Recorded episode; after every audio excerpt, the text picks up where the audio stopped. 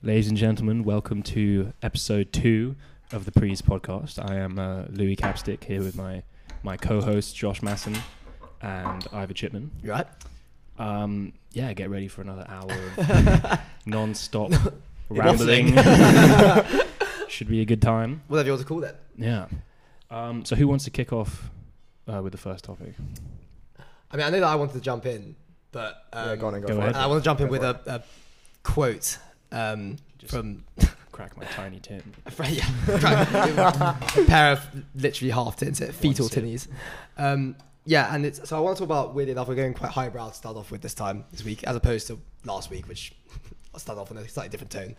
Um, We started with Gorbachev, bro. Yeah, we start with Gorbachev, to be fair, we but we're going straight to the deep end. We're going even more elevated with this one. I want to go sort of like philosophy of language and sort of how Unlike language Khrushchev shapes in the us swimming and stuff. Um, Stay in the shadow. and the reason why I sort of thought about this is that I read something when reading Andrew Roberts' book on Winston Churchill, which just is just a great bit of prose. Um, it's just so just ex- excuse my sort of sycophancy for a second. Um, the most durable structures raised in stone by the strength of man, the mightiest monuments of his power, crumble into dust, while the words spoken with fleeting breath echo not as mere archaeological curiosities or venerable relics, but with a force and life as new and strong as when they were first spoken. And I think that's just lovely. Good Um, stuff. Good stuff. and so yeah, if we kick, kick off with that, because I remember Louis when you and I were in Greece, we had sort of like we tried to have at least a sort of conversation on on this topic. Slightly abortive conversation. Slightly abortive conversation, exactly. So I thought we'd we'd kick it off. Um, and just because I read recently a book called um, "Looking into the Language Glass," which is basically all about how sort of like oh yeah, like linguistic curiosities and so forth completely shape like your perception of the world. absolutely. I've been meaning Um, to read that for a while. Yeah, it's a really, really good book. I recommend it highly. Um, and so it's things like just to start off with like an example. Um, the Greeks they had no sort of like equivalent of the word ineptii, which in Latin means like yeah, just ineptitude and so forth. And there's like a raging like debate over this as to whether or not that word, the lack of it in the Greek language, means that there was so much of it that Mm. like it just wasn't even noticed, or Mm. that there was none of it, so there was no word that could be lab- uh, ascribed to it. Mm. I just find it interesting as to how sort of like that can kind of like shape your just really sort of weird ling- linguistic curiosities can like shape your self understanding, self identity. Yeah, I, I think it, it, it makes a lot of sense to be fair. I mean, I, I remember reading this thing um, that in some like Inu- Inuit languages in northern Canada, there the were snow like, thing. yeah, yeah, there, there were like 56 some like ridiculous yeah. number, dozens of words for snow, um, describing like it in different physical states, like you Mm. know, like new snow or like Yellow uh, snow. broken snow, yellow snow, slushy snow, sleet, all of this stuff, and how in English we basically only have the one word essentially, um, which makes perfect sense because it doesn't snow nearly as much here as it does in, in, in Canada. Yeah, exactly. But um, also how that would alter your your understanding of snow, like as an abstract concept. Well, like language, is like construction of language is functional, right? Hmm. In the sense that, so it's the it's the it's the Wittgensteinian thing where he basically says like, okay, so say you're playing a game, Hmm. right? And a game is so say say you know at some point in the game you you you- you can both make moves where the game comes to an impasse, Mhm. right?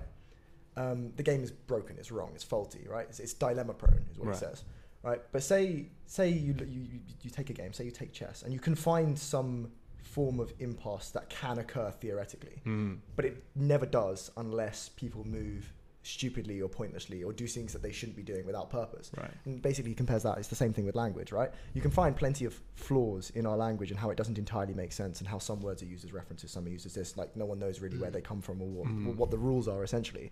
But because they don't occur, because they're not, the game isn't dilemma prone in real life when you're Mm. using it. If, if everybody if everybody speaks sensibly, which they do, Hmm. then the, the, yeah, the game isn't essentially isn't dilemma prone. And also because because the rules can change as well. Yeah, exactly. That's why his whole shtick is that basically there are there are well, uh, it's debated, but like Hmm. uh, from what I knew, his whole shtick was essentially that there are no set language rules. There's no like there's, there's only rough No. conform. Like, so what? So like so like grammar rules and like syntactical rules this- and regulations and so forth. They're all just sort of like because you can find ways to break them, you can, but, but then I no think one ever does. this is a massive like like a huge um, debate in like philology. I remember like like you know Noam Chomsky yeah. was a big proponent of the idea of a, of a universal human grammar, or essentially the idea that there are like fundamental. Oh, yeah, yeah, yeah. And he actually he I think it's one of the arguments for like big innate, innate Right. for, for innate knowledge. yeah, yeah, is, yeah. uh, And, like and, Chomsky and he, yeah. he attributed it to an actual biological mechanic in the brain, Mhm. which like has yet to be discovered. Um, but it's essentially the idea that there's there are constant fundamental rules of language, perhaps so fundamental that we can't even really perceive them. Well, because there's also there's different levels to. I think the example, one of the examples he uses is like there's different levels to sense. So like, say I say the sentence, um, it's like furiously sleep green colorless. Like that Mhm. makes no sense, Yeah. right? That makes no sense at all. But say you reverse the sentence and go like colorless green dreams sleep furiously. I missed a word in my first iteration, but like yeah, colorless Yeah. green dreams sleep furiously. That doesn't make sense, but it does make more sense because it has the vague grammatical form of a sentence, Mhm. right? As in like you know, Subject, object, verb. exactly. but you could, right? you could, Yeah. you can understand. But there's if no there's no it. cause for it to say there's no use for that sentence, which is what one of True. Wittgenstein's thing is that meaning of words are their their use in the language, their place, and that's like for Mhm. instance, goodbye is a good one because like, so you know when you're taught French, you're taught goodbye is au revoir, right? Yeah. And um, so on and so forth in every single language, but they're not directly they don't correlate. No. they don't mean the same thing. It's just they have the same place as the sort of um, farewell. that farewell idea. type word in the language. Mhm. Um, yeah. Wittgenstein isn't Wittgenstein like sort of an extension to this?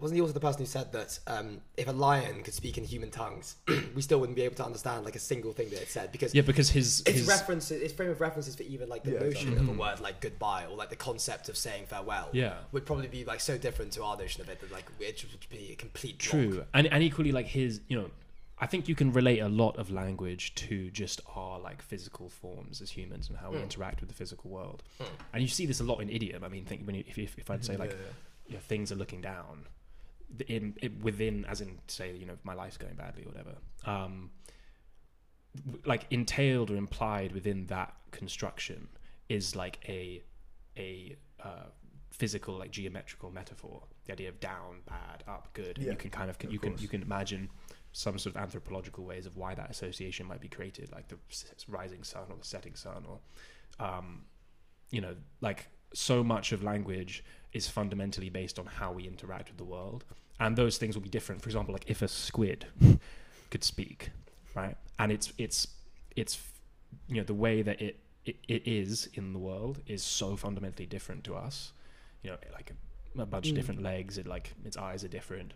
It has a beak or whatever. It likes you know, it's buoyant rather than like as in gravity is kind of reversed if you think about it. Mm, Like yeah. there's buoyancy and he's swimming down. Yeah, it's metaphors and Yeah, stuff. exactly. And so, the, like yeah, exactly. The sort like of metaphorical constructions that it would create would be so alien to us that, that it wouldn't really be possible. I mean, maybe we could reach some kind of connection. But like, have you have you guys seen that movie Arrival?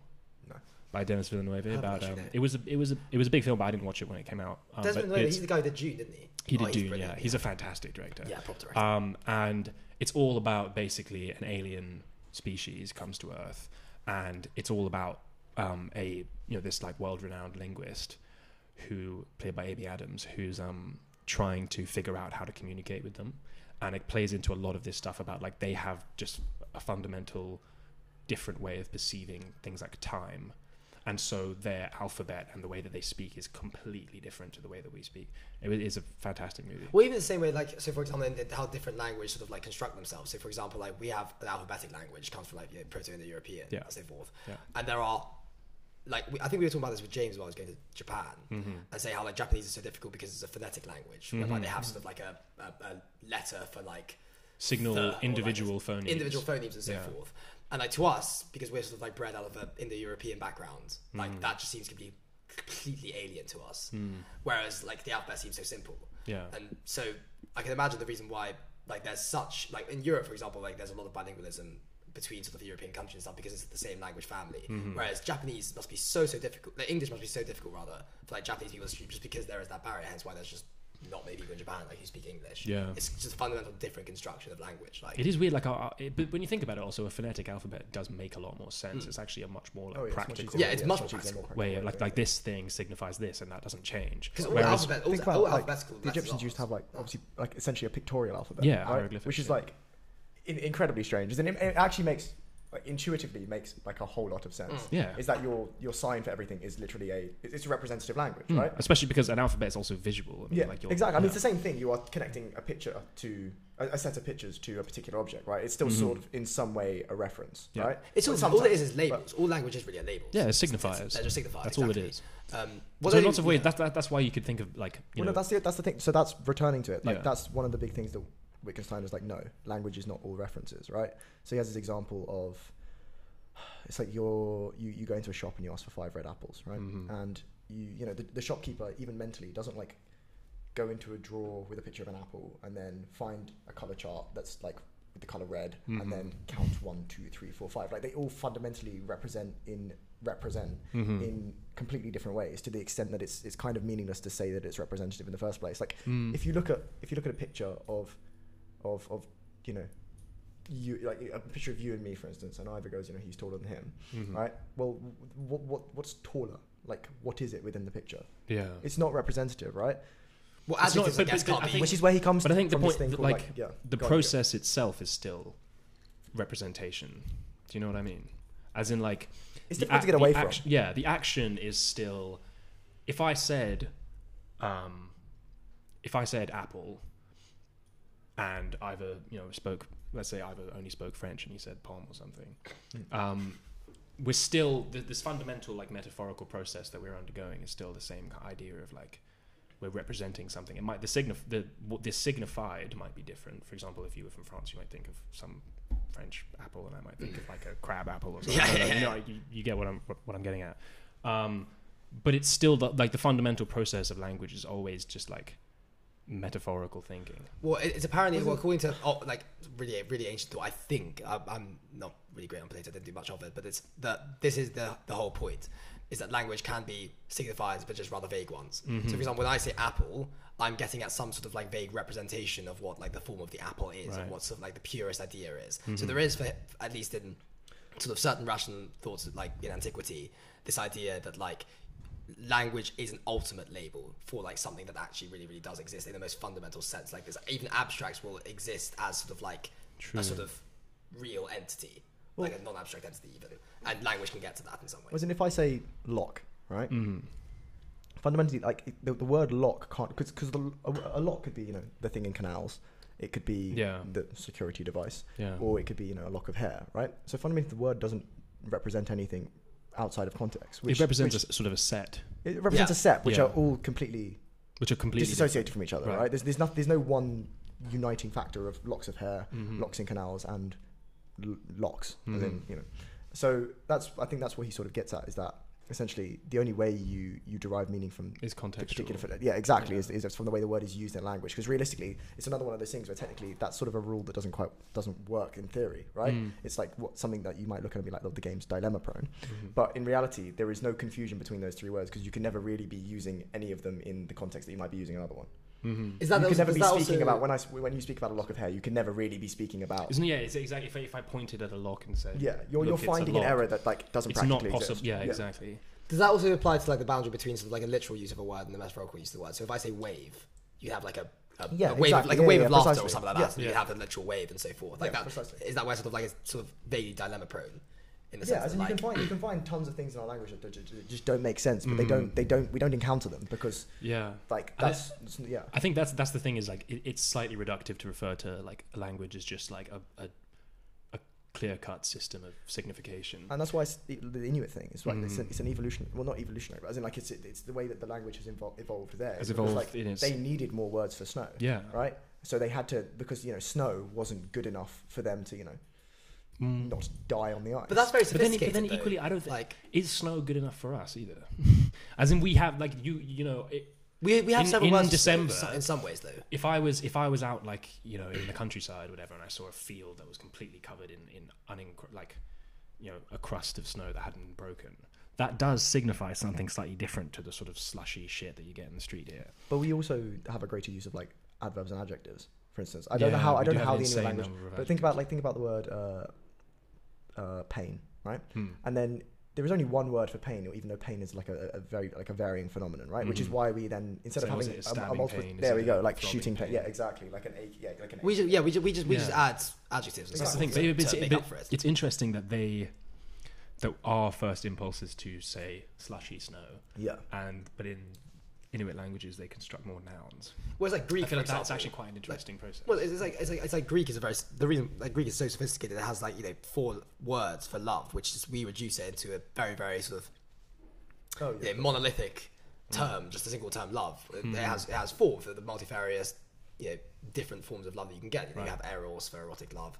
You have philia for like the kind of like friendship love. Storge is like the kind of love which you have for like your maybe your country or your football team or something like that. And then you have um, agape.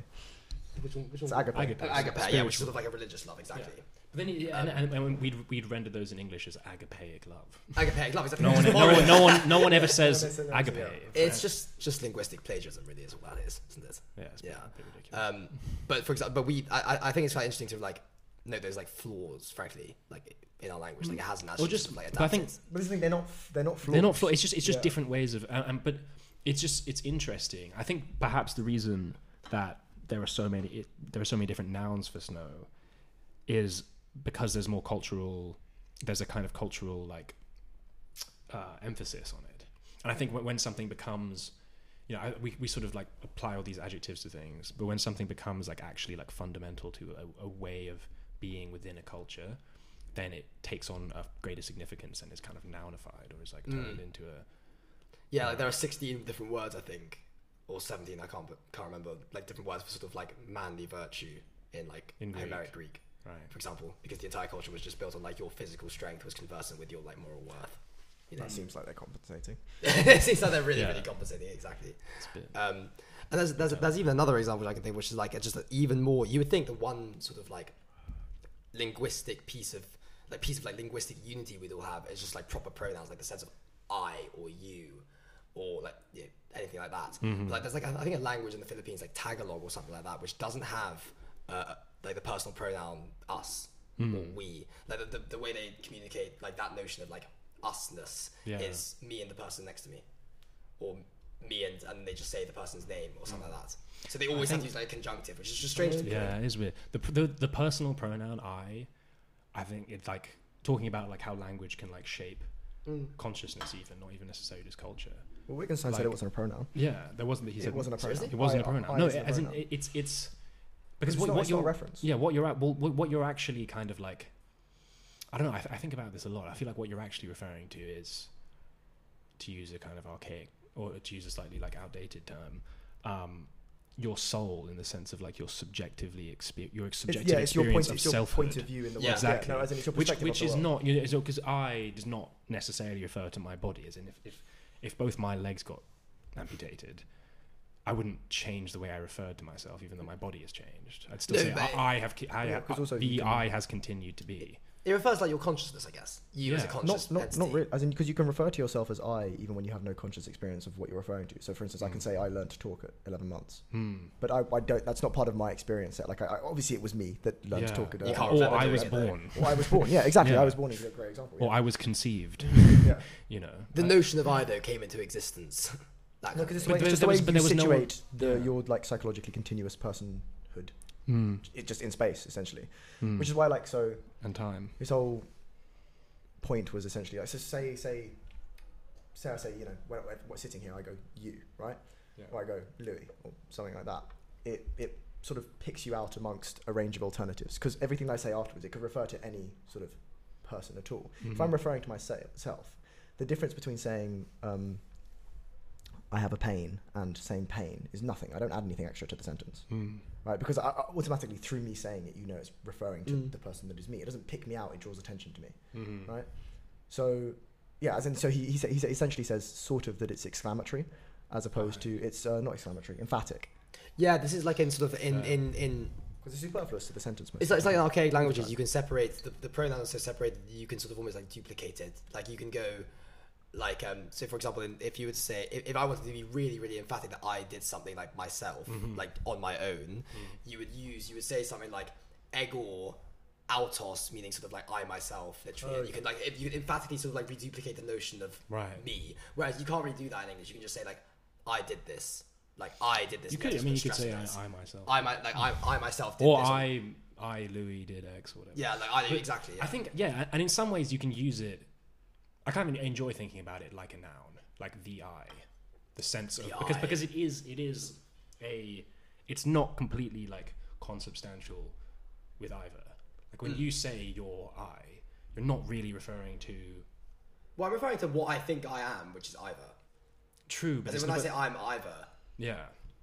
But then equally, the when I bit of the I'm and either are like synonymous in my mind but are you referring to your brain? Are you referring, I'm referring to just me as like a sentient thing No, it's I like a, guess. yeah, a psychologically continuous yeah? something. it's even like the, co- the Thing cognitive in, ergo thing sum in space. like I always say like cogito ergo sum like you know the It I presupposes bit the presuppo- existence it of- presupposes the existence of a sum, the cogito bit, So because it's it the has the tautology. first person Yeah. element in that word, like Mhm. cogito, I. Then e- equally, equally. So let's say it, I I either got dementia. you could and, and couldn't remember anything before yesterday morning or this morning. That'd be You can still you can you can still quite comf- you could still quite comfortably say I am recording this podcast. well, I surely lose all sense of language. I wouldn't be able to speak English, no. I guess. No, I think pe- pe- people can have intact faculties like like. like Do people with faculties. amnesia, if they get really, really bad amnesia, forget how to speak? I don't think it's possible to forget how to speak. Uh, As in not amnesia, I don't think. As in obviously you can just lose the ability to speak through like strokes and whatnot. Yeah. But as in not not through amnesia. Also, like it's it's very obviously difficult because it rather uh, most almost all I statements are um, like immune to error through like uh, misidentification, Hmm. right? So in the sense that, and that's why they're they're so compelling, right? Mhm. In the sense that, so if I say you know, Louis has a broken arm, right? Hmm. in, in the sense that I, I physically see your arm is not where it should be. Right? I could be wrong. I, I could be misidentifying. It might in fact be either standing behind you and it might be his arm and so on and so forth. Mhm. If you say I have a broken arm, you can never be wrong about that through misidentification because it's, it's something that factors into your own experience, right? Mm. True. Yeah. It could just be brained. Who knows? Uh, As in from- You could from- just hit your head really hard. experiencing, experiencing it from, as in when, when, when, when we say that, we, I mean like experiencing it from like the inside, if that makes Mhm. sense. As in rather than like not looking in a mirror or looking No, down. I, I know like, you're actually you know what I mean? subjectively Yeah, experiencing. it. Exactly. Like Yeah. if you're as in for instance, if you say like I'm sitting cross-legged, and you say that from the, the sort of evidence Hmm. of the, the fact that you can feel that you're cross-legged, rather than you you look down at yourself and you're cross-legged, because that's Yeah. technically immune to error through Yeah. misidentification. Like you could Yeah. fuck that up, or you could just be delirious or Hmm. hallucinating or whatever. this notion as well of like personal subjectivity when it comes to like language as well that and like experience that feeds into sort of how you demarcate people as like uh, they're mentally insane and so forth like all of these concepts are based on sort of like the idea that even though i cannot say for certain that you look at this beer and see that that's blue i Mhm. can't for 1000 be like be sure of that Hmm. we have just recognized like, together that we both see that and we call that blue and like Mm. something else is blue Well, it's also- That's what we said earlier. Whereas that's- yeah, that's- so it's that's the also way you it's also identify par- it. partly assumptive in that like I know well I believe that I am subjectively experiencing it, and you guys are sufficiently similar to me, and for me to comfortably assume that you're probably experiencing something similar. But even then, it wouldn't it wouldn't matter if we were experiencing different things because this is what he said. Is, is- this is what again Wittgenstein says. Is like wha- whatever color that is objectively, Mhm. right? The fact that we can label it, we can give it, we can both give it the same label, and Mm. there's there's nothing wrong with that. No, the world doesn't collapse. It's Yeah, not because dilemma the- pro. There's, the no, there's no the- disaster. And the, la- the label to say the label is green in still- Josh's eyes. doesn't matter. It Yeah. doesn't matter, Yeah. right? And that's It's- that's. and the label still That's what he says. signifies. But it's, it's Mm. behavioural. This is what I mean. This is what he means. Is that realistically you don't have an access into someone's inner world. No. Right. So, for instance, when we say pain, he thinks we learn pain through pre-linguistic behavior, not through like an inner recognition of our own pain. But I might see you writhing on the floor in agony and be taught Through by my patterns. elders that that's that's that's what pain looks like. Yeah. Right. Which is why, for instance, And so that's you, why. yeah. And then from that paradigmatic, like paradigmatic, paradigmatic, paradigmatic, Paradigmatic. paradigmatic, like experience of pain, Hmm. you then learn to identify more nuanced expressions of pain and so on and Mm. so forth. That's why, for instance, um, I think at least, like for, you'll see like children get very scared of like pantomime villains Oh, because they because they because it's paradigmatic. It's paradigmatic evil, but you as an adult with a more nuanced understanding understand. No, it. that's- understand not it's an illusion. It's, it's not, not even an illusion. It's because like pa- like pantomime villains are obviously like they play up the evil thing, like Mhm. so on and so forth. They're Like, you recognize that it's it's exactly you recognize that it's not real evil. It's not even like it's Yeah. not even like the villain in a film. As It's, also- it's performatory evil, right? and Is that- because yeah. because you know it, yeah if a child hasn't like developed that nuanced sense of like expressing Exactly. emotion they'll they'll take that kind of expression at face value whereas we can see like well it's so melodramatic that it can't you Mhm. know, it's it's it's But then, but then there's a, the, just just going back to it. I mean, then what's that actually technically say? Like, just because like we can't actually know for sure like whether or not our sort of like labels for blue are the exact same thing as how we perceive that idea of blueness. Mhm. Like, well, we can't know for sure that that's the same thing. What's to say, technically speaking, like logically speaking, that like five people who are in accordance with each other on certain matters of reality, but are completely schizophrenic and see like, you know, just I know, the sky is red or something like that. Mhm. What's their, their sense of perception is any less true than ours in the sense of like because we can't know for sure, we cannot actually know for sure that like we all see the same things and we all sort of like in accordance with each other. I don't yeah it, I don't it's think all it, very relative. it, it, it's it's, it's also it's based on essentially consensus right it's that we we we we take like the largest number of Mhm. what we would you know call I guess neurotypical people or whatever that means um, would agree that that pint can is in some Yeah. way blue, and therefore we just kind of roll with that. But equally, like I don't think there's anything to say that anyone's perception of it is. Incorrect in that sense. Although I mean, but, but I suppose like you know there are there are the visible light that is reflecting off this can is of a certain wavelength, right? and that's objective. And y- there that, is a spectrum of light, which well, is yeah, pretty much as objective as we as it can be, objective. yeah. right? And that we have identified that spectrum as being in the blue a- part of visible light, Mm. and our eyes, which all you know, Yeah. all seem to be functioning well, um, like in you know, it's this chemical process that's occurring in our brain to to create that kind of image. Um, and so, if someone is seeing that can as red, then you, c- I guess, you could make the case that kind their their brain is just not interpreting the. Well, that's data just being colourblind. you seen. Seems fundamentally spot it like very very quickly which is Mhm. where which is where colorblind people come like come in essentially is that you can for instance like imagine someone were the equivalent of size blind they just couldn't tell what size things were Mm. Right, pe- people people like don't have depth perception and stuff. like, yeah, yeah, yeah, yeah, But that's, and that would factor into your experience very quickly, and you'd be able to identify it immediately Be because it matters, big right? it matters yeah. within our experience, and that's what makes that particular like section of language for that person dilemma prone, right? Mhm. And in normal life, obviously, the fact whether that can is blue, red, or green, it Mm. doesn't actually matter as long as you communicate it in the same way. Mhm. And that's not to say, obviously, like that there's no objective truth as to what color that can is. It just doesn't matter linguistically. And No, it's Glasser not- wrote a whole book on this where he doesn't tried to claim that the ancient Greeks were colorblind because in in like um he, they they would describe like in the Iliad they describe the sea as like wine dark red But that's, and uh, they describe sheeps as uh, chloros like green. isn't that because so colors color adjectives have different like connotations? In Yeah, I mean he tried to describe it to like genuinely like just because people in stuff I don't know the bron the sort of early late Bronze Age or whatever like Mhm. just genuinely hadn't developed the sort of optic Could that Um, just be like a translation issue? Um, I mean, I guess it could be that. I've never, I, I never Well, I, questioned re- that I aspect remember. of it, but I, I- I was. I remember like. No, 'cause- no, reading 'cause it can't be. It can't, sorry, it can't yeah. be that because like the same word is used for stuff like throughout the rest of Greek literature, which is Oh, okay. Yeah. actually designated stuff as Yeah, Greek yeah, yeah. stuff. I remember like that. The, the I think it was the BBC released like a TV show about the Trojan War, and Yeah. it was very controversial because they cast like a black guy as Achilles, right?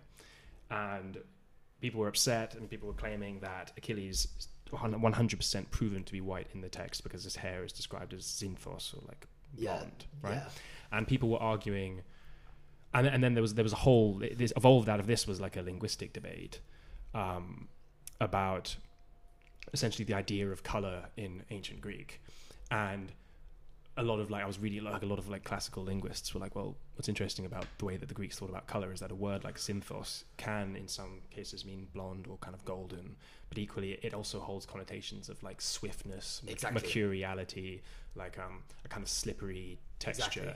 and it's very difficult for someone for an english speaker to understand that sense of like how a, an adjective can mean something like categorically different as in you wouldn't think that the idea of of quickness or rapidity could be contained within a color Well, colors can act as metaphors. I mean, Yeah. so for example, like the idea of a golden age or whatever stems from like Hesiod, like 8th century BC. Mhm. And the golden age, obviously, they didn't actually think that sort of like the golden genos, which literally means race of men. That's how it's described, the chryseon genos. So it literally means golden race. Obviously, no one thought that like these uh, you know, primitive prelapsarian men were actually like literally made of gold. So Yeah. it's the, this is the sort of like a very very early instance of them sort of using a, a color and so forth as like a metaphor for like the golden radiance, excellence, and yeah so forth. So and so that that word I, I remember that one of the cases was that the the like glittering on the surface of the sea had been described as xanthos in, Yeah, I yeah. can't remember in which text maybe it's the Iliad as well and again it's that sense of like you could if you think about it in that way that the color could represent like a, a different a completely different kind of quality then you can it, it reflects like the the sort of that sensation of looking at the sea and you can see it kind of Mm. undulating and moving and it's like slippery and you know it's coming in and out of view etc yeah. um, which I thought was fascinating. But people people were interpreting it literally and therefore saying that oh Achilles must Yeah, be such 100 percent white, which is which is which is such a simplistic way of looking at it. Yeah. Would it be, like it makes complete sense because obviously color is fundamentally affected by texture as well, right? So like the I don't know, say you know th- th- this this this this table and a carpet are identical shades of red. yeah. They they still look fundamentally different. They look like different colors, like metallic like metallic objects as well. It's the Mm. same thing. They because have, light reflects off it. exactly differently. right, exactly. Um, yeah, Mm. It's a really, really, yeah, it really, really is quite a basic one, but it's also it's, it is quite a difficult one. Um, to be fair, just because like you know people did genuinely just like a green sheep, for example, is something where you can't really sort of designate a metaphorical uses to it and Mm. things like well, that. maybe So maybe its its metaphorical meaning has been lost. a lot of people just think maybe it's like poetic, kind of just strange poetic innovation, like you know, just creativity gone mad. Hmm. Might, might be. Who knows? Why not? Language is cool. Language is. is Language is cool. It is very fun. I wish I knew more than To be fair, we've been, yeah, we've been, we've been on it for half an hour. And Oh, got okay, okay. nowhere near- I think half an hour. Yeah, Are we half an hour in? yeah. Alright. Should we go for something new? Yeah, let's, Yeah, let's, go for let's, it. let's move on. Okay. Um, wait one second. So I have, as as your choice of the day, Okay. I have politician boxing. You saw the Farage thing, right? No. Sorry. Did you not see Farage No. called out Boris Johnson to a boxing match? No way. Did you not see? No, it? he did. I, I, I Yeah, remember this yeah, on. yeah. G- it was on GMT After, Britain. no, it was after the KSI fight That's Oh it, my yeah, because he went to watch for some for some strange reason. I back Boris. Um, I think Boris. I back could Boris. Probably on that. whack. One thousand percent. I'm sorry.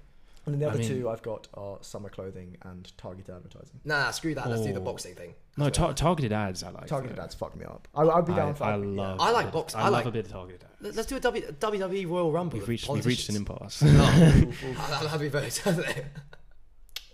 Seems like two to one to me. Yeah, I think we're going with targeted Nah, ads. nah. All right, fine. We can, do, we, can do, we can do both. We can do a, I- little I rap- I'll we can do a yield- rapid fire session. I'll yield to the democracy. Okay, but as in like just the the I would just as in it came into my head because like the predatory nature of some targeted advertising is is It's insane. terrifying. It's ridiculous. It's terrifying. right? Like as in like, for instance, I I, re- I, t- I showed you I recently got like adverts for SARMs, which are essentially sort of semi-legal steroids, right? Mm. Which they're they're sort of legal, untested. Well, when they're you're on they're- fully illegal steroids, anyway. they're, That's a They're- joke. That's a joke. they're, um, they're legal because they basically haven't been tested thoroughly enough to be declared illegal. Okay. Um, but they're you know super liver toxic and just really really bad for you. Mhm. And just they just clearly had worked out from Mate, that's a my worrying particular- sign. Do you know what I mean? Like, it was horrible. And like also like just recently over the past two days, my phone has clearly figured out I'm single and has sent me like Yeah.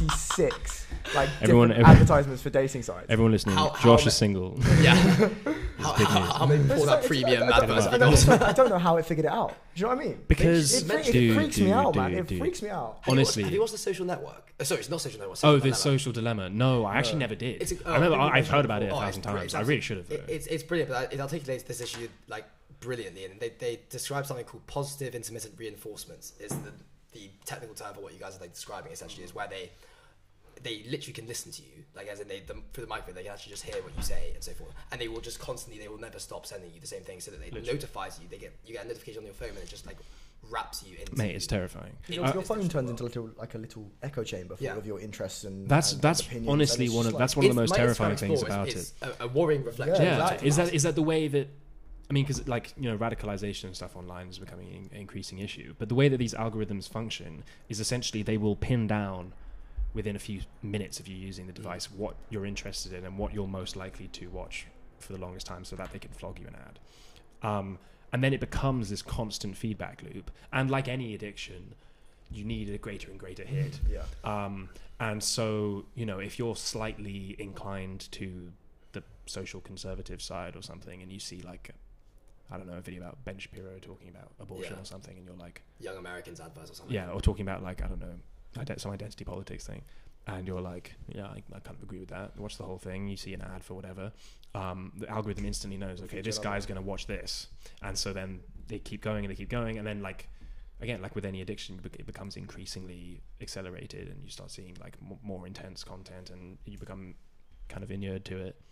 People think the Um, reason why they're like, well, at least the social dilemma is trying to posit that that half the reason why America, for example, is so politically polarized is because everyone uses social media and everyone basically just is stuck there for Oh, in like yeah. an Mhm. advertisement echo chamber, Mm. Yeah. whereby, like you said, those kind of like opinions and so forth, they just get more and more extreme and they just get sort of like enhanced Yeah. and developed and so forth because all you get is the same the same stuff. If you're a Republican, you'll get more Republican news. You'll get Mm. if you're a Democrat, you get more Democrat news. and also no- like I think that the the people who are making this content are aware of this as well.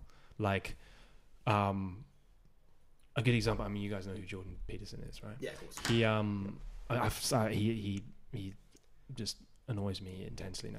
but um, He's got a really annoying one thi- voice. he does have a very jarring voice. He does have a very really jarring, voice. voice. But he went from I, I I noticed like how he started off as like a slightly almost kind of you know he he, he became famous through that the C16 The bills in Canada. thing, yeah. So he was always a conservative figure.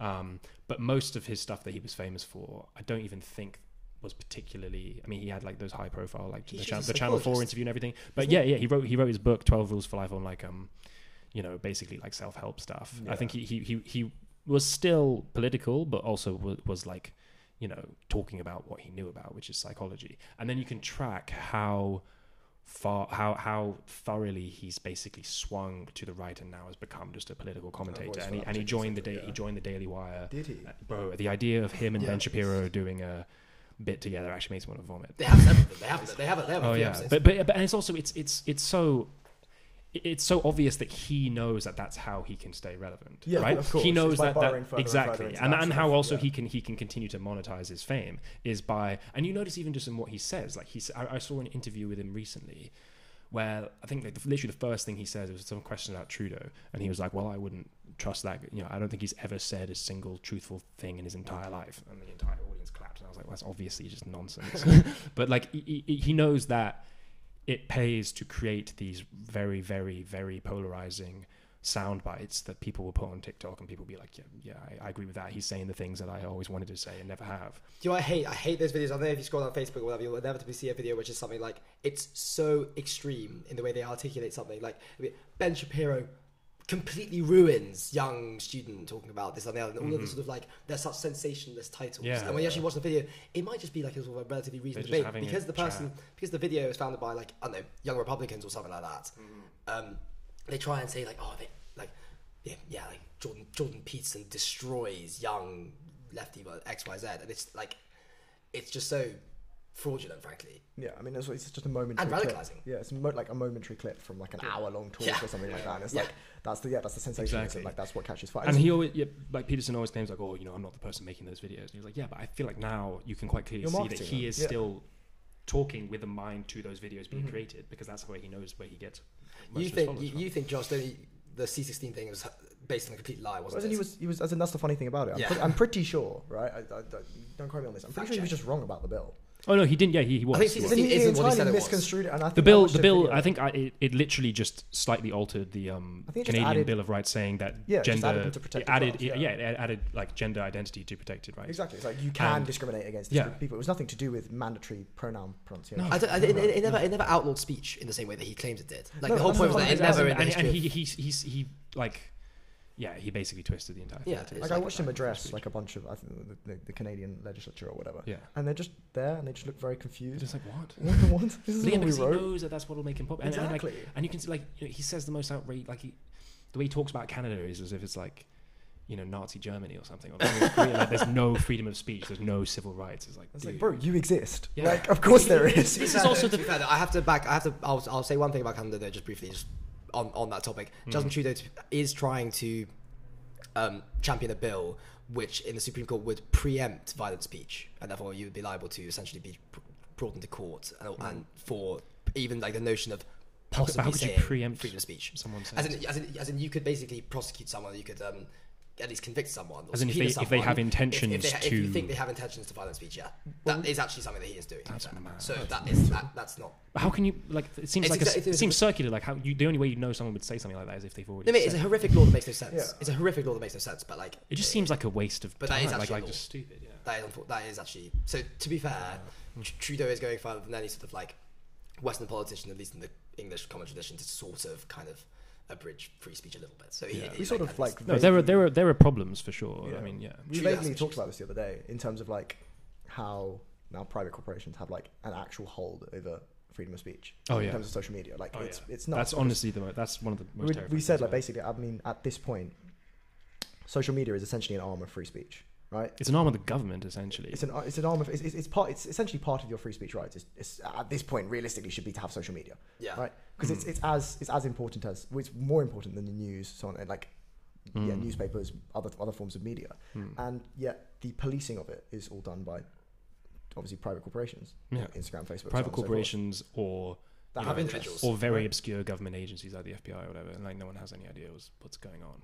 Mm. No, the whole thing. I mean, it's it's such a it's such a thorny issue because part of me thinks like it seems slightly uh, kind of silly that basically a private corporation with a voluntary service that has just grown to a certain size such that it needs to like su- suddenly. I mean, that that interview with the the Joe Rogan episode with Zuckerberg is really interesting.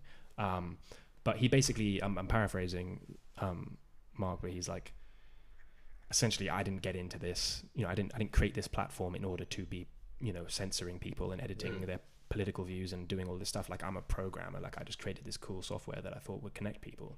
And I kind of, you know, I, I I I felt like fair enough. Like he's basically been so successful to the point where his public, oh, sorry, his private company has been has become like A political deep- entity. deeply involved, a Yeah. political entity. In It, itself, it has yeah. been politicized, whether he really wanted it or not. It's like And, Twitter as well. That's why Elon Musk. To be fair, I kind of like support this takeover on the, the it principally, like in, Mm-hmm. in, in principle at least, because he just said that like okay, this needs to become a depoliticized entity. Yeah, In the sense of that course. by a Britain, but Yeah. by, in the sense that by sort of like, you know, censoring people and so forth on like political reasons, you Yeah. make it into a political entity in, in and of itself. But I even- guess if but- there's but- no but the- censorship at all, know, but the sole ownership of one man over. I mean, he's Yeah, he is he is a political actor. that's too much. he said, "I'm yeah. going to be voting Republican in the next election." Like, like he is political, and so uh, it's it's it comes into a fundamental issue with this technology where you have the, these inc- insanely powerful systems. I mean, Zuckerberg has to be one of the most powerful men Yeah, who's ever definitely, lived in human history, if not Yeah. the most powerful man. Probably- access probably the most powerful. Probably the most powerful man in terms of his influence over private lives as well. over the private Yeah. lives of, of so many people. Mm. Um, but how can you have anybody in that position who's a completely neutral, completely is the thing, like- apolitical? everyone has fussed over you know the past decade well not even decade since forever realistically over the partiality of various newspapers like yeah i mean whether the bbc is left or right leaning has been an issue for right. years and years and years and years and realistically the bigger issue now is whether like facebook or instagram are left or right leaning because Mhm. they're the ones that, that realistically they're the, the arms that have it relates to what was you know the targeted ad things they're Mhm. the arms that have the most influence and realistically can change people's minds the most Hmm. Th- This is the best issue, though. This is the best and they're being argument. policed privately Yeah. Yeah. and no one understands how the policing takes place. exactly No, no one understands the algorithm. I mean, like it's just It's such vague public obscure idea. consensus. Well, th- this, Exactly. I mean, this, this, this is this is fundamentally goes to the question of how, to whom would you designate any sort of power? Like, to which one person would you designate any sort of power to like decide what speech you can say, to decide, like, you know, yeah, what who content you, you, can, who you can talk about, what you can talk about, and content and so forth. Like, what philosopher king has that sort of like just objective rationality that they can just say that's not allowed. No this, one. Is, this is the, this is the difficulty with it. Whereas we have, in that sense, ceded some of that power Mm-hmm. to certain individuals to like basically determine what, what you can't what, what you can't say. and he said it was sort of you know, oh, I've set up a committee to deal with this, etc. and it's like, okay, but you still set up the committee. yeah, it's your committee, Presumably, it's you're your appointing. No one Yeah. voted for these people. And when the FBI talked to him about you know like a Russian probes or whatever they're claiming is going on, they're he they're talking to him. you know, it's his, and he, and he, more importantly, he has structured the vote shares of Facebook such that he is basically the Yeah. supreme leader of Facebook, and no one can make any decisions without him. That's and just even when it's governmentally vetted, like Yeah. realistically, the government has an agenda that very much aligns with these social media platforms. Like you were saying, the, what was it? The U.S. government like cooperated with Facebook. Well, no, Facebook. it was cooperated with the US um yeah yeah like, over the Hunter Biden. Yeah, Well, wasn't exactly, he wasn't he that's federally, federally subpoenaed for that? As in he wasn't caught court, Mark Zuckerberg, over over. Oh, I think the- it was. no, I think no, it there, was. there, there was a there, well. there, when he did his congressional hearing. Yeah, that was over data privacy. that was over data privacy, wasn't it? Because he had just Um, bought what. WhatsApp was I it? can't point? remember, Or, or something like that. And there were just issues regarding or worries regarding sort of like yeah the amount of private Yeah. information that Facebook was. And that was that was so extraordinarily enlightening because it's like the legislative, the regulators are so far behind Yeah, they have no clue. the regulated yeah, But it's insane. I mean, it's like nobody, no one on that congressional committee had any idea how Mhm. Facebook's algorithm works. no, no one. No one Mark does. Zuckerberg- hilarious, Mark like, who who does? people who work for Facebook don't know. Yeah. probably. I don't know. Like, I mean, mean, there's, there's definitely not like one man alive who understands the Facebook The algorithm and how it entire works thing. because it's, it's obviously a massively collaborative piece of work, Oh, right? yeah. And it's just it, it's resulted in this this like this weird online institution that pushes exactly. propaganda that no one really understands where it comes from. Exactly. It's just propaganda and it's there. And, like, And I the don't pro- the yeah. logic behind it. And the problem with the personalized ads, I mean, again, I've kind of reached a position on this where like, I just feel like this technology never should have been invented because Mm. it's basically yeah, un- I, I unregu- so. unregulatable, uh, fundamentally, like, you know, undemocratic, right? Because it's it's always, you know, you can't. Could we nationalize Facebook when the government Yeah. controls it? I mean, it's like Actually, to be there's fair, always a it- there's always a vested interest. national in terms of like nationalizing Facebook. So something that I learned in the social dilemma, which is really really worrying, Hmm. is that apparently in Burma, um, so obviously Burma are massively prosecuting the Rohingyas in like Yeah. the Rakhine province, um, and apparently when you buy an iPhone in Burma, it has an in, like an automatically installed Facebook app on it, on which they can, on which they already have basically pre-installed sort of like anti-Rohingya propaganda videos and Jesus, stuff on it, that's insane. so that you just like absorb it just literally by buying an iPhone. Hmm. Um, I, I- I'm not sure if I, I think I might. It's it's something along those lines, that, but that's the general idea. Is We need, we need, a, we need a fact checker. We, we, we'll fact check it. It's on, it's on the social dilemma. Um, Some, not- someone fact checker. take out my ass. but I don't. Yeah, I don't, I don't just completely sort of like disparage the entirety of the Burmese government just in one in one go. But that's the general It's idea. key demographic. Yeah, Basically, more more importantly, that that but would that would be be terrifying. that right? it's also in it, they could That's do they, they even the fact that they could do that is terrifying. yeah, like i it's it's insane and, and i think yeah the fundamental issue like with the with this whole personalized ads business model mm. is that there's always going to be a misalignment between user welfare Yeah. and you know preserving data privacy mm. and the goals of the corporation which is to advertise to you which will always be i don't think it's really possible to do that and not be slightly sinister and, and subversive Yeah. because because you, you're you need to know as much as you possibly can about your users and the vast majority of people are not comfortable with some nameless corporation knowing everything about you have you guys have you guys Did watched you the? um, the, um, the actual the speculation about what um, Elon's takeover of Twitter was going to do with like Chinese relations? no no, Well, because obviously,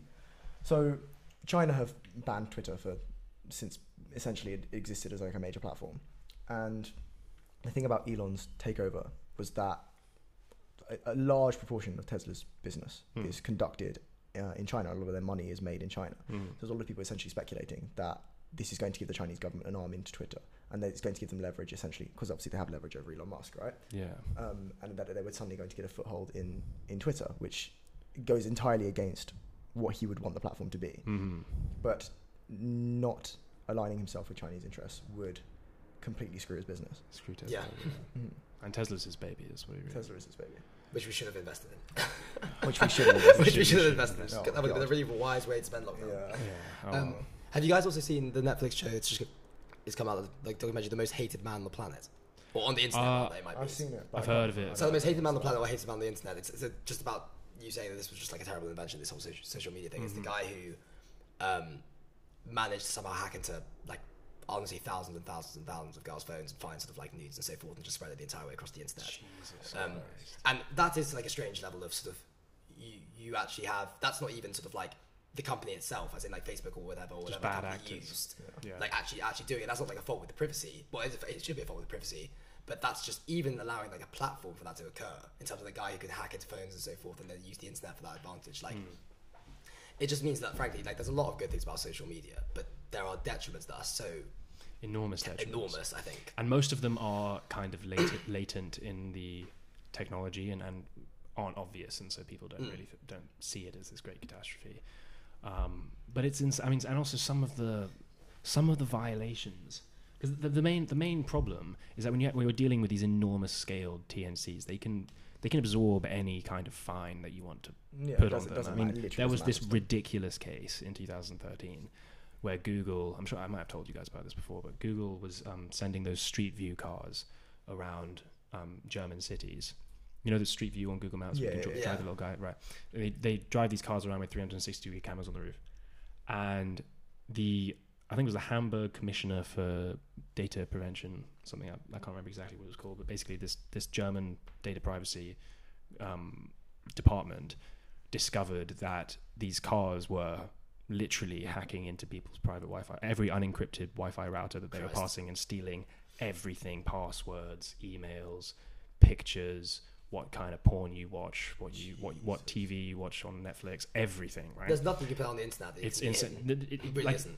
everything is public essentially. Yeah. It's fine, Uh, you probably agree to it at some point. yeah, you- you know, of course you do. Yeah, No one exactly. reads You agree to it at some point. of course It's like Um, No no, one, no one, one reads them. realistically, Not even- not even the courts read just coercion. Like that's Oh, what they are. You can't not agree to them. It's it's insane. And so this was discovered.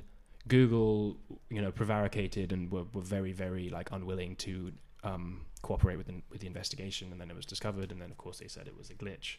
And then they supposedly deleted all the data.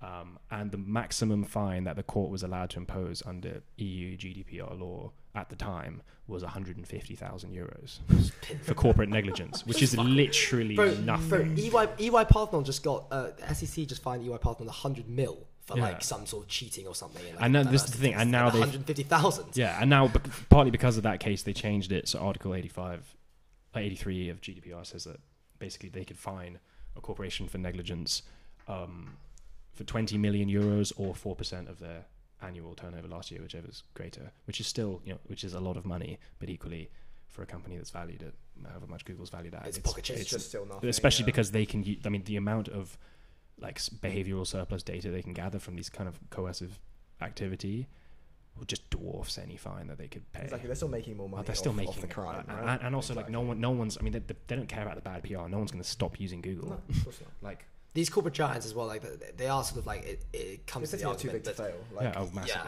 but you, you know, like the what's that question of like the political compass, whereas like as in the what's good for the best biggest corporate giants is ultimately best for humanity Yeah, or something, based on like a sort of ultra capitalist view that you know it's just fundamentally at the end based on like free association and you know, supply and demand and so Yeah, forth. yeah. Like it's actually not in the sense of Of like you know, not, yeah. we Just- use it because we're so, we're frankly fucking addicted to, We're to social massively media and so forth and like Google and, and, and stuff because just the fact that we're Massively lazy. We have all the access to everything that's on Google, just in books and so forth, but we just have to use it.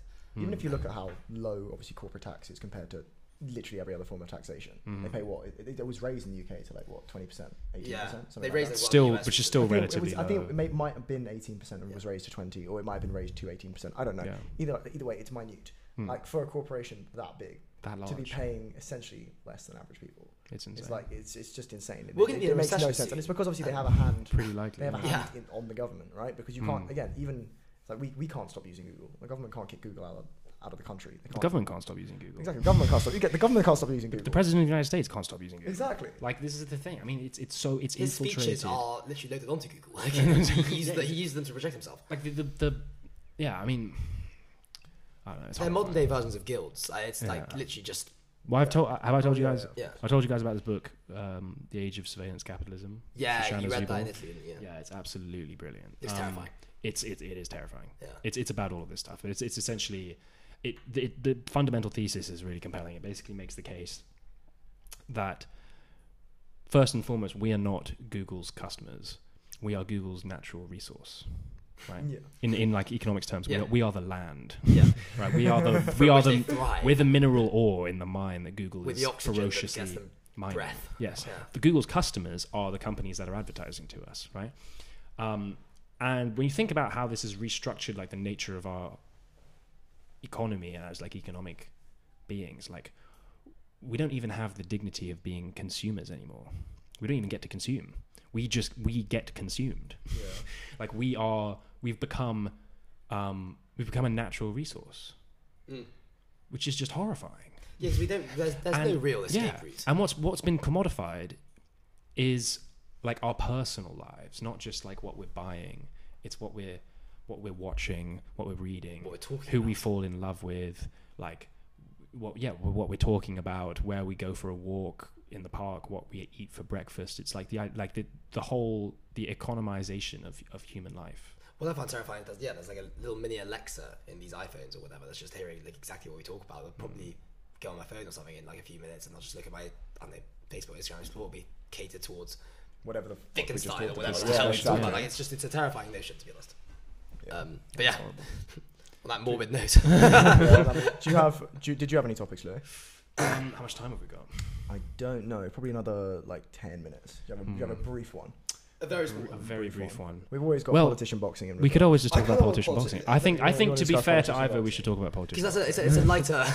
yeah, there's, Well- there's, there's Well, to be fair, it's, it's a neat segue. Because did you see? Um, did you see what's his name? Paddy Pimblett, the UFC bloke. yeah, yeah, yeah. Did you see he challenged Zuckerberg to a fight? yeah, I actually- in, in his like post match in his post match interview, he was like, "I want Zuckerberg, bring him out. I don't like him." I'd pay- I'd like pay- imagine Zuck- I'd pay really Mate, good money think to the see Zuck- that. Zuck in the Zuck- ring. Zuck is a Not cyborg. built for that, I reckon. yeah. I reckon Oh, he's got like a Terminator. endoskeleton. Zuck would be killed. He'd, maybe he'd actually like beat the crap out. of him. like he just his eyes just glow red and suddenly yeah, switches. he just shoots the laser out of him. beams out of his eyes. Is he- Tyson, Tyson Fury is doing WWE now.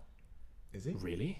Yeah, he's thinking of going into WWE. Oh, that's poor. I don't know. No, that's That really would be cool. absolutely hilarious. Bro, you've got your bag. Like, why do you need to do Yeah. that? As is also as the what's it called? The um, Thor, isn't he? Chris Hemsworth. No, no, no, no, as in Hafthor Bjornsson. Oh, Oh, right, the mountain. Yeah, yeah, yeah. the yeah. mountain. Okay, I can as see in, that. Maybe Mountain I can fair see that. play. That makes sense. Go That would be a So brilliant Royal It's like Rumble. super gimmicky. They, Yeah. they play something against you know there's like that. Um, oh, what's it called? Hoggle, have you seen there's a like a, a dwarf WWE wrestler? Hob, There is? Hob, Hog, Hoggles. Oh, fuck, what's his name? Whatever. There's a there's a and his whole it's re- it's actually quite bad. His whole like WWE persona is that he's a leprechaun. And he's like Irish, kind oh, of, he's got red hair, whatever, whatever. Screwed up. he's really screwed up, actually. It just occurred to me. But yeah, the, the mountain versus. Eddie Hall would be great. Yeah, though. Hall. The mountain did, did, did that happen? Or is that it did happen. The mountain one. Oh, yeah. I thought I didn't see that. Oh god, no, I didn't see that either. But, but yeah. it's, a, but it's a WWE but fight. I mean. Farage, Farage, Johnson. Who have you got? I think Johnson's just got him in the in the weight category. Yeah, to be fair, they'd have to. One of them would have to slim down slash bulk up. Johnson could just sit on it. The same. I, don't think that that's not really how boxing. Yeah. I'm, I'm pretty sure that's pretty sure he'd be disqualified. It's I think Johnson technique. No, I think I think I feel like Farage would be maybe more more kind of ferocious. Yeah, I but I, feel like, like Bojo. Yeah, Johnson is. But I feel like, I feel like Johnson like, would kind of just take it all. Yeah, a bit. exactly. Like, just take the piss. Seem, but I feel like he could just even. take. He could take more. He's bigger.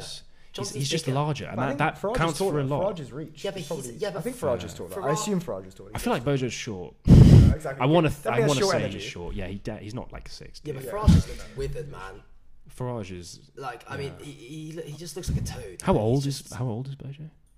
58 or something. No, I think, he's, I think he's like a decade older than that, mate. I think he's. No, he's, not, like he's, not. he's not pushing 70. No, no, no, no, I have no, clue. Let's look it up. I think he's. Jamie, pulled pull this up. Yeah. my, phone, my, phone, my phone's out, unfortunately, but I reckon he's about. I, I predict about 59 or something like that. I'm I'm saying. Yeah, to be fair, I might just be The years haven't been kind to him. That's for I feel like we're all 58. 58. Okay. There you go. There you go. I know that too. Conversely, that's, Farage. Farage is sixty something. He's 58 as well. What? Damn. Oh, wow, it's a match, made in heaven. It's a match made in heaven. okay, and height, height. look at his. I mean, look at his neck, mate. He literally looks like a frog. He's got like that, like Farage does look like a frog. dewlap, whatever it's called. He's got the kind of like, he's got The the same. prominent double actually, chin. yeah. Boris Johnson's an inch taller. Okay. Uh, but Boris Johnson's oh, definitely, definitely I, a heavyweight. I think Johnson's taking him. I think Johnson's heavyweight. I think I think if he got himself in decent nick, he'd probably take him. I think with all the, the steak the and oven chips. the, the one who was some steak and, and oven chips, and it was delicious. It was delicious pack out like 20 beautiful, cows before the fight. Beautiful new blue buckle. yeah, yeah. What's your favorite? Sh- what's, what's champion? I don't know, but blue. blue. Oh, oh, such a, he's such an unbelievable meme. He is just, he's such. He's, a, he's not even. Like, that's also, he just could not have been a politician like 100 years ago. No, I think like because he's well, not. maybe he could have. Do, do, but as in he not in in the way he conducts himself. Like he's not. Yeah, he's he, not a politician. Well, politician. I think he, he would have. He would have sort of. Yeah, he would have just been a different person. Yeah, but imagine him like you know him and in, in like Stanley Baldwin's cabinet. Yeah, exactly. it's like the celebrity of politicians. That's what it's. it's but he's sort of like culturally in conformity with the kind of politicians of like 100 years ago. In the oh, sense of, you know, he, yeah, yeah, a, he's, yeah, a, of course. he's, a, kind he's, of, he's an old, he, he's an old Etonian. You know, yeah, yeah, exactly. Like, that's what I'm saying. He's, like, he's, not, he's not a serious person. He's just, no. a, he's just a meme. Have you seen that video of him absolutely decking like 10 year old kids and like, oh yeah. my god, yes. yes. yes. that, was, that was when he was mayor, wasn't he? Oh that was absolutely. That was when he had something to Mate, that poor kid, bro. Oh he just takes no prisoners. Imagine getting absolutely just just obliterated, just destroyed by It's a story though. He leans into the shoulder, properly going for it his story, though that you got decked by Boris Johnson. Yeah, I, mean, know. I would like to be that guy. I'd be like, yeah, Bojo took me out. Do you think so? I'd wipe me out. I, imagine, imagine turning up to Oxford with that story. Like, oh yeah, when I was when I was nine, I got rugby tackled by Boris got Johnson. Spearheaded by. Yeah. that would be by so this, funny. By this sort of like gallivanting yak. Gallivanting. yak. Let's be honest. So that's that's how Boris would probably describe himself if he was. That's why Boris phrase. That's a worryingly Boris phrase. Gallivanting yak. Who would really all think I'm a gallivanting yak? Who do you think in the comments?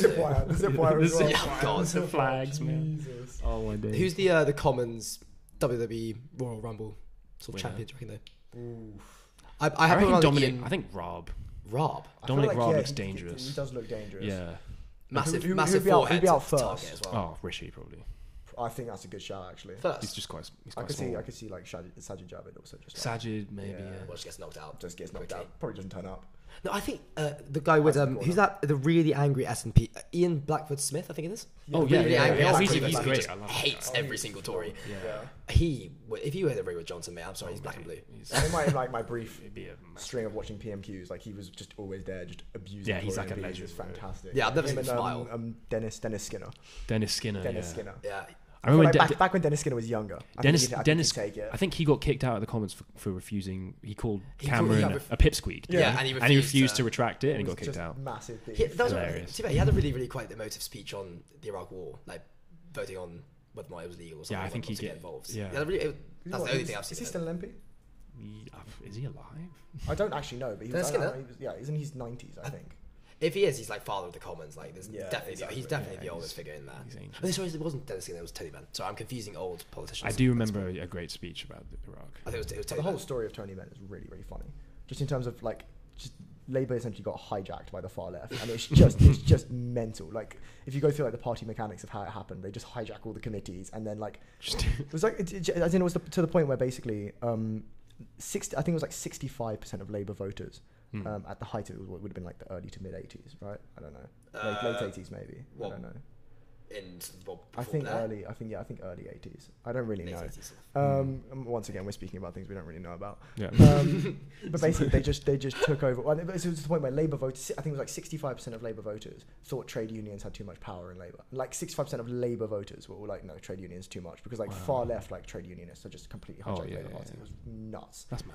Like literally, completely legitimately, essentially. Like Fair enough. so against the Labour constitution. But To be yeah. fair, in, in that video, you do have just Jeremy Corbyn sitting right next to Teddy Yeah, you know, I saw, I saw Corbyn in the street. It's like the Politburo just on the back Oh, of the really? Where? Dude, I was at a um, pub in Islington uh, with my girlfriend, and um, I see this guy walk past. I kind of like caught him out of like the corner of my eye. He literally walks right past me, and I looked at the back of his head, and I was like, that kind of looks like Je- the back of Jeremy Corbyn's head. and, uh, How, how do you literally, identify that? just just the hair, Balding and everything, ailing. just like the kind of the, almost like the way Withers. he walked and stuff. Um, and I was like, oh man, maybe it is because I'm in Islington. So I just yell out, Jeremy, and he turns around. There he is, and he just like this wonderful smile just waves at me, and I wave back. He's like seemed like a really lovely guy, and we were like with all the people, you know, there were people sat at other tables, and I was like, holy shit, like Jeremy Corbyn just waved at me. I was super gassed, um, and everyone else was like, I just, I was just like a, you know, like a. Yeah, it's a fun, it's a funny It's scenario, that's such a low grade pleasure. No, I, I, it- it- it- I didn't, I, got- didn't see. I, I got didn't, waved yeah. by like a pretty disgraced sort of like. no, it was, it was just like it was just one of those like did you just see a famous person? Yeah, so it's course. like a casual Yeah, it's like, context. it's like you're not, like, Yeah. expecting it. Exactly, and um, everyone else at the table was like, "Oh yeah, like he, like we see him around all the time. He's always really friendly." It's just completely normal for them. Yeah, And you look like completely out of place. Yeah. It was, it was Gonna be mad. chatting about Jeremy. yeah. So I, I look like a bit of a scrub. I'll tell you what, actually, it's, uh, just on a final note, that I've realised who would actually have won if it was sort of like last 20 years. Yeah. yeah. John Prescott would absolutely wreck. John Prescott. John Prescott would, I reckon, sort of like just Elite. spin around, just roll into into the ring, just take out like just literally bulldoze like six of them. That'd be I could pay see good money that. to see that. I could see Yeah. that. Yeah. Battle Royale. Uh, Jesus. I think yeah, I think we've covered an almost an hour again. There we go. another Another another, another extremely informative podcast. podcast. We're sorry for wasting I'm your sure hour again. learned a lot. Yeah.